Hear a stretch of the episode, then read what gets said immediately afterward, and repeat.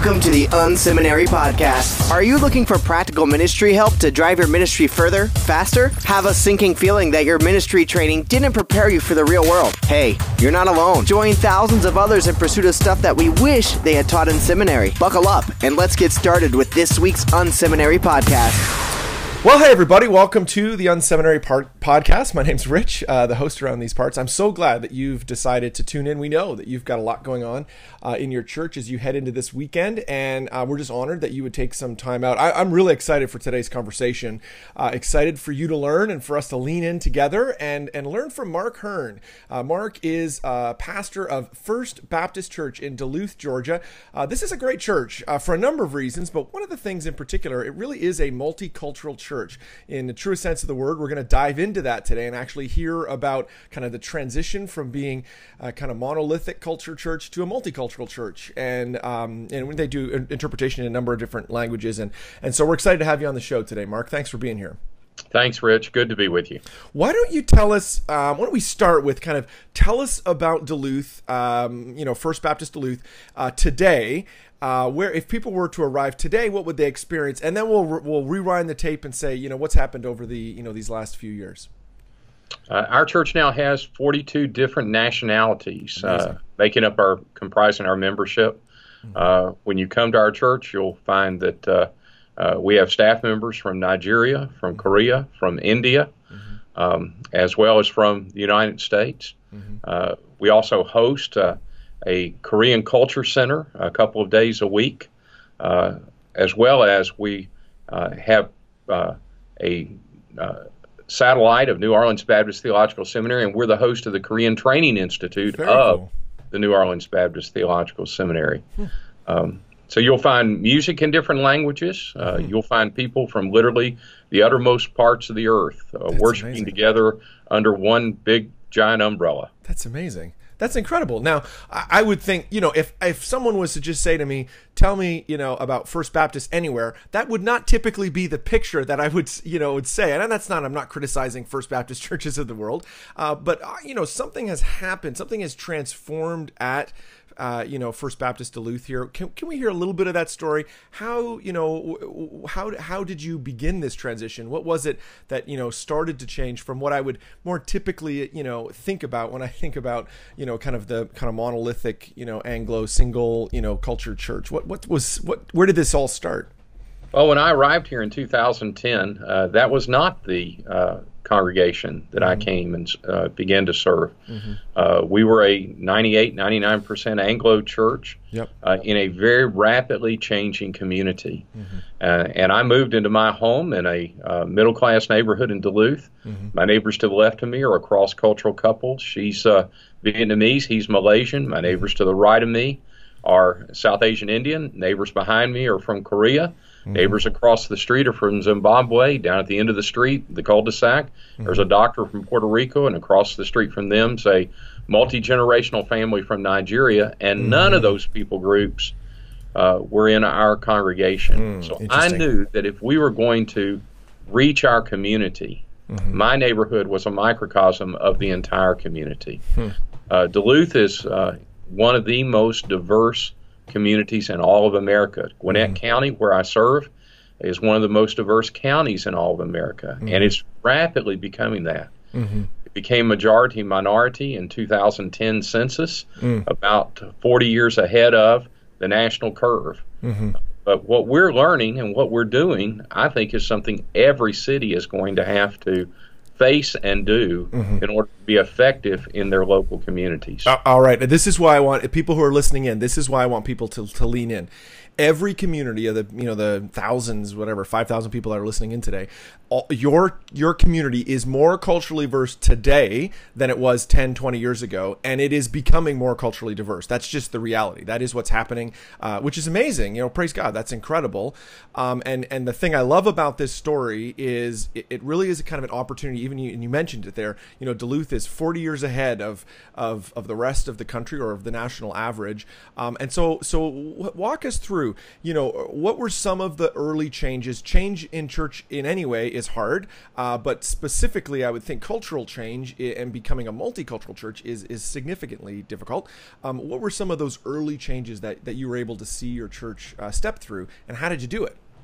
Couple of key things we honed in on immediately. One, our church was very mission-minded, very mission-giving church. Mm-hmm. So we decided to be very intentional about our missionary causes. Mm-hmm. We did some research as to what were the largest unreached people groups locally, mm-hmm. and we began to plant churches in those strategic areas. Hmm. We began with South Asia, India. Mm-hmm. We also moved from there to Mexico, eventually to Nigeria, and then to mainland China. Huh. Planting churches in areas where we saw a great population of people group in our local area. So when you come across someone in the local community and say, hey, I've been there, or our church is sponsoring a church there, and immediately you've got a conversation start. That's amazing. That's cool. What a great tactic. I love that. You know, that what a fascinating thing about, hey, we're going to do something across the world to help us reach here, you know, more. That's amazing. What other things did you do? Another thing we did was, everybody loves a party. So we began to look at some opportunities that we could celebrate alongside of. Mm. I call this the difference of ministry with and ministry to. Mm. There are a lot of churches that do ministry to people groups in their community. They minister to the Hispanic population, or they minister to the African American or the African population. Mm-hmm. But they don't come alongside of them and say, what can we do with you? Mm-hmm. So we began to have some celebrations that we would celebrate throughout the year to be able to have some cross-cultural exchange. Mm-hmm. We celebrate Indian Independence Day on the Sunday closest to August 15th every year. Mm-hmm. We celebrate East Asian New Year because more than half the world population celebrates New Year on a lunar calendar as opposed to a solar calendar. Mm-hmm. So we celebrate alongside of them for East Asian New Year. Mm-hmm. We celebrate Tres Reyes Magos, Three Kings Day, a largely Hispanic celebration at Christmas time where the three kings, bring the gifts to the children. And so we have a great big banquet with a mariachi band, and the three kings come and give gifts to all the children that are present. We had a new one we just did last Sunday. We celebrated Island Sunday. Mm. We have people from 9 different island nations, had a Caribbean lunch after church on Sunday morning, had Caribbean music during our worship time. Mm-hmm. So we're just celebrating alongside of the people who live in our community, and that deference to one people group has an openness to all people groups that, mm-hmm. hey, these people love us for who we are, mm-hmm. and desire to know who we are. Now, what have you done on, I see when I'm, you know, on your website that you've done interpretation of your services as well. I know sometimes, you know, this question comes up, you know, how do we provide, you know, language and culture are so connected to each other, and how do we, you know, what can we do on that front? And I notice you do live translation. Tell us a little bit about that process. What's that been like? Well, language is the biggest barrier to try to cross culture, and so we decided to try our best to take that away. Mm-hmm. We knew that our schools are populated with people from all these different culture groups, and they're able to do it. How much more so should the church, with a much higher calling, be willing to go the extra mile to make this take place? Mm-hmm. And so there are a lot of language churches in our area, mm-hmm. and we don't want to cast stones at that. But we say that's just disingenuous with what we're trying to do. We're not going to mm-hmm. have different language churches meeting at different times in our fellowship. Mm-hmm. But what we do is we have language Bible study classes that meet either on Sunday or during the week. And then we come together for a celebrative worship time, and we try to cross that language barrier. Mm-hmm. And God has provided us some outstanding interpreters. And we do live interpretation. Mm-hmm. People can check out a headset. They get the bulletin in their language, the sermon notes in their language, and they're able to hear someone speaking in their heart language, mm-hmm. telling them what's going on in the worship service and interpreting the sermon as it's being spoken. And many people are trying diligently to learn English, and it's a great language tool for them to learn English as well as to hear the gospel in their heart language. You know, it's been proven that the part of the brain that so emotionally responds to the gospel is the part of the brain that is operated by the same one, the same part of the brain that our language is operated by. Interesting.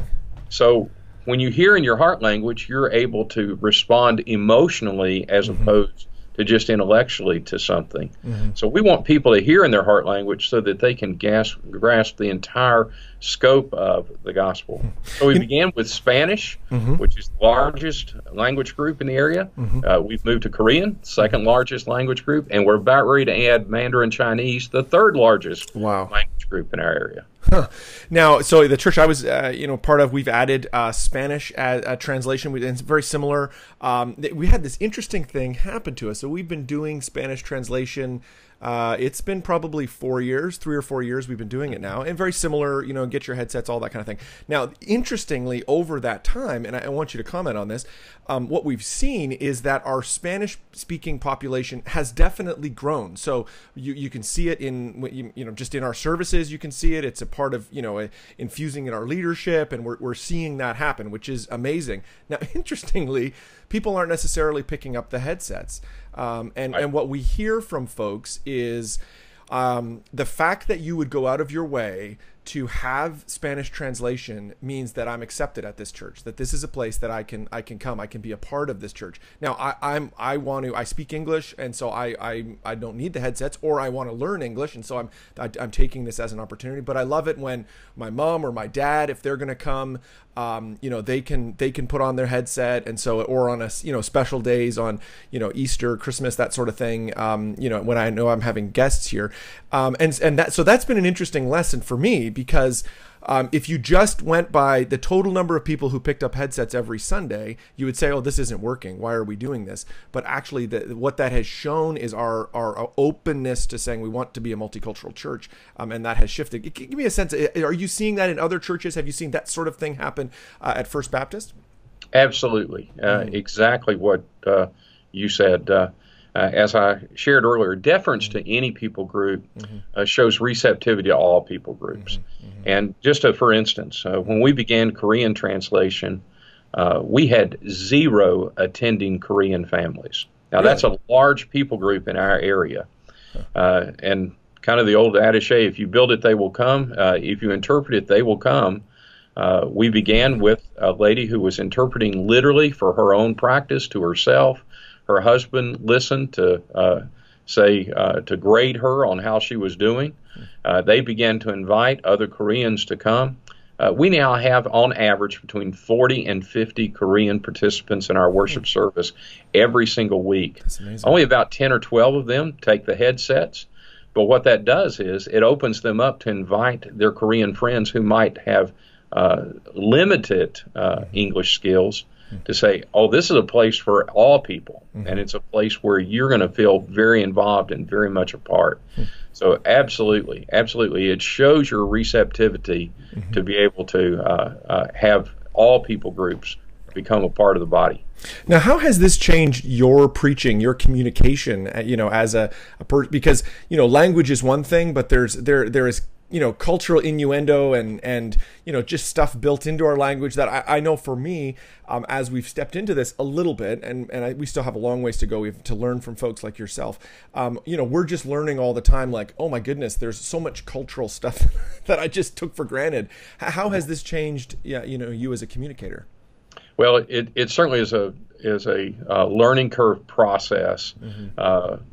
My interpreters consistently tell me, hey, that was an American phrase that doesn't interpret well, or we may need to know it ahead of time. I've tried to simplify some of my illustrations, as well as the use of humor, trying to be certain that it crosses cultural barriers. Another thing is I use PowerPoint in my messages, and I've tried to make sure that all of my slides, photographs and things are reflective of diversity. Just be sure that that mental image that someone has when they're watching the PowerPoint slides hey, this is a place where there's a receptivity. Mm-hmm. Very cool. Well, this has been great. One of the things I notice when I'm, on your site is, you have a very multicultural staff. Your leadership clearly is reflecting, the kind of missional drive of your church to try to become more multicultural. Can you tell me a little bit about that? Has that been intentional, or has that kind of fallen out? There's a cart and horse issue there, with this. How has that related as you've, looked at, kind of your leadership? Oh, it's been very intentional. One of the things that I believe has to happen in order for multicultural to take hold is there has to be shared leadership. Mm-hmm. And it began with our deacon body. This is a 130-year-old Southern Baptist church. Mm-hmm. And actually in a deacon's meeting that I was not present in, it was a summer deacon's meeting where I was gone away on vacation. The chairman of the deacons says, we're about ready to elect deacons for the coming year. So during our nominating process, we need to really seek out some people of diversity, mm-hmm. whom we feel would make a difference on this deacon body. Mm-hmm. And we ordained the first 5 non-American-born deacons in the 130-year history of the church. Mm-hmm. We've added another 3 people of diversity since that time. Mm-hmm. And then the same thing with our staff, to be able to, as we were rebuilding staff over a period of time, to look and see people whom can help us to reach across cultural barriers. One thing we've been very careful about, we do not have a minister to the Korean community, a minister to the Hispanic community. These are people that are ministers to the church body, mm-hmm. who happen to be Korean, who happen to be Nigerian, who happen to be South Asian Indian, because the one thing we didn't want to do is to segregate our body based upon leadership. Mm. That's very good. That's very good. I think our instinct can be, like you say, to just kind of narrow down and say these people are going to, reach out, as opposed to, hey, we're all together in this. This is amazing. I hope people that are listening in are catching both a bit of the heart and even just some of the early, lessons that you've laid out. Now you've actually written a book about this that I would love for people to pick up. It's called Technicolor: Inspiring Your Church to Embrace Multicultural Ministry. Fantastic resource that just came out. Tell me why you wrote this book. Why was it that you were, you said, oh, I want to pull this all together. That's a tremendous amount of work outside of just your normal ministry. Why did you decide to write this book? Very early in the process, I began to seek resources, books, or just people whom have traveled this journey and could help me to understand what we're facing and how that we could be effective. And what I found was just a dearth of materials. There's just practically nothing out there, especially about transitioning an existing church. There's several things in there about several things out there about planting intentionally multi-ethnic churches, but very little about transitioning churches. Matter of fact, the only book that I could find, The Color of Church, written by Rodney Wu, a fellow Southern Baptist, published by the same publisher that published my book in 2009. So it had been years since anyone had even written on the subject, and very little being shared about it. So I shared that with several people whom I have confidence in. They said, you need to journal your journey. You need to tell people what worked for you, what didn't work for you, what were the trials, what were the errors. And so that's what this is. This is a journal of a 7-year journey, going from a monolithic church to a very multicultural community, and it has both trials and triumphs within it. It's got hardships. It's got here are the folks who opposed it and why they opposed it and how we dealt with it.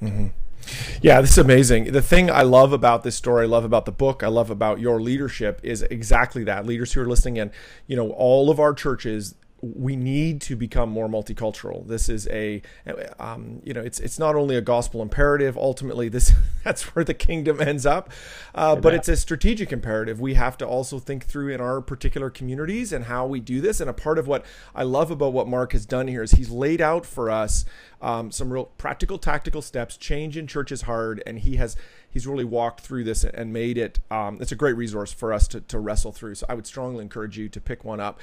If people want to grab a copy of this book, Mark, where can they do it? I'm assuming Amazon. Where else could they pick up the book if they're interested? anywhere where Christian books are sold. It's a product of Broadman-Holman, Lifeway stores, but also any Christian bookstore, as well as Amazon, anywhere you can order it. Great. Well, is there anything else you want to say to our listeners before we move on to the lightning round, the way we wrap up the show?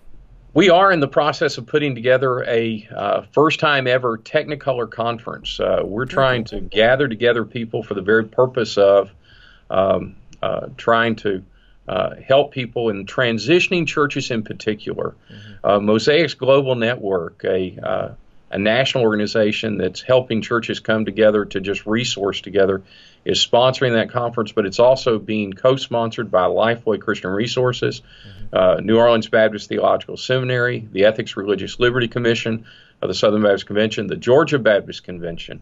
So God's doing some neat things to bring people together, and we've not set a definite date. We're hoping for late January, early February 2018, but we've got a website that we're in the process of building, www.technicolorconference.com. This is the Unseminary Podcast, stuff you wish they taught in seminary. Well, we're going to jump into the lightning round, that part of the episode where we answer similar questions of everybody that's on the show. Today we've been just honored to have Mark Hearn with us from First Duluth, great church that really has had an incredible transition over these last number of years, last 7 years or so, around transitioning, really becoming a more multicultural ministry. Mark, what is an online resource that you've been using these days that's been helping you out? I just mentioned Mosaix Global Network, and they've got several resources on their webpage. That's a resource that I would recommend anyone who's traveling a multi-ethnic journey. Great. So, yeah, their website is Mosaix, MOSAIX.info. You can check them out. They do a great job for sure. What's a book you've read, I don't know, in the last 6 months to a year that's shaped your thinking, shaped your ministry? I've just finished reading The 3D Gospel by a guy by the name of Jason Georges. Okay. And it has really opened my eyes that the gospel is the same for every culture, but there's dimensions to the gospel that are communicated differently in every culture. I would highly recommend The 3D Gospel by Jason Georges. Very cool. If you could get 15 minutes with any leader alive, who would you want to get that with and why? Oh, Dr. Billy Graham, no doubt about it. Fantastic. The person who has really shaked the world with the gospel in my generation, I would want to just spend 15 minutes with him. Would be awesome. And even on this issue specifically, in a lot of ways, he was a forerunner in really trying to build bridges and work together with people from a wide variety of backgrounds. Absolutely. That goes back decades in his ministry for sure. That's great. Well, I know leading a church like First Duluth is a lot of work, a lot of output, takes a lot of energy, and then writing and conferences and all that. Gosh, I don't know how you keep up with all that. But in your personal life, when you just want to kick back, relax, have some fun, what do you like to do? Well, I love to read. I'm a prolific reader. But other than that, I love to run. I just started doing this in the last couple of years, and when I run, I just have so much better day. Matter of fact, I just came from my run this morning before our podcast. So those two things are things that keep me going intellectually and physically. That's fantastic. Well, Mark, if people want to get in touch with you or with the church or with Technicolor, all that, what's the best way for them to do that? Our website is DuluthBaptist.org. That's a great way to get in touch with us. I would certainly encourage you. I try to return emails within the next day or within the week at least, and you can get in touch with me through there. Thank you so much, Mark. Really appreciate being on the show today.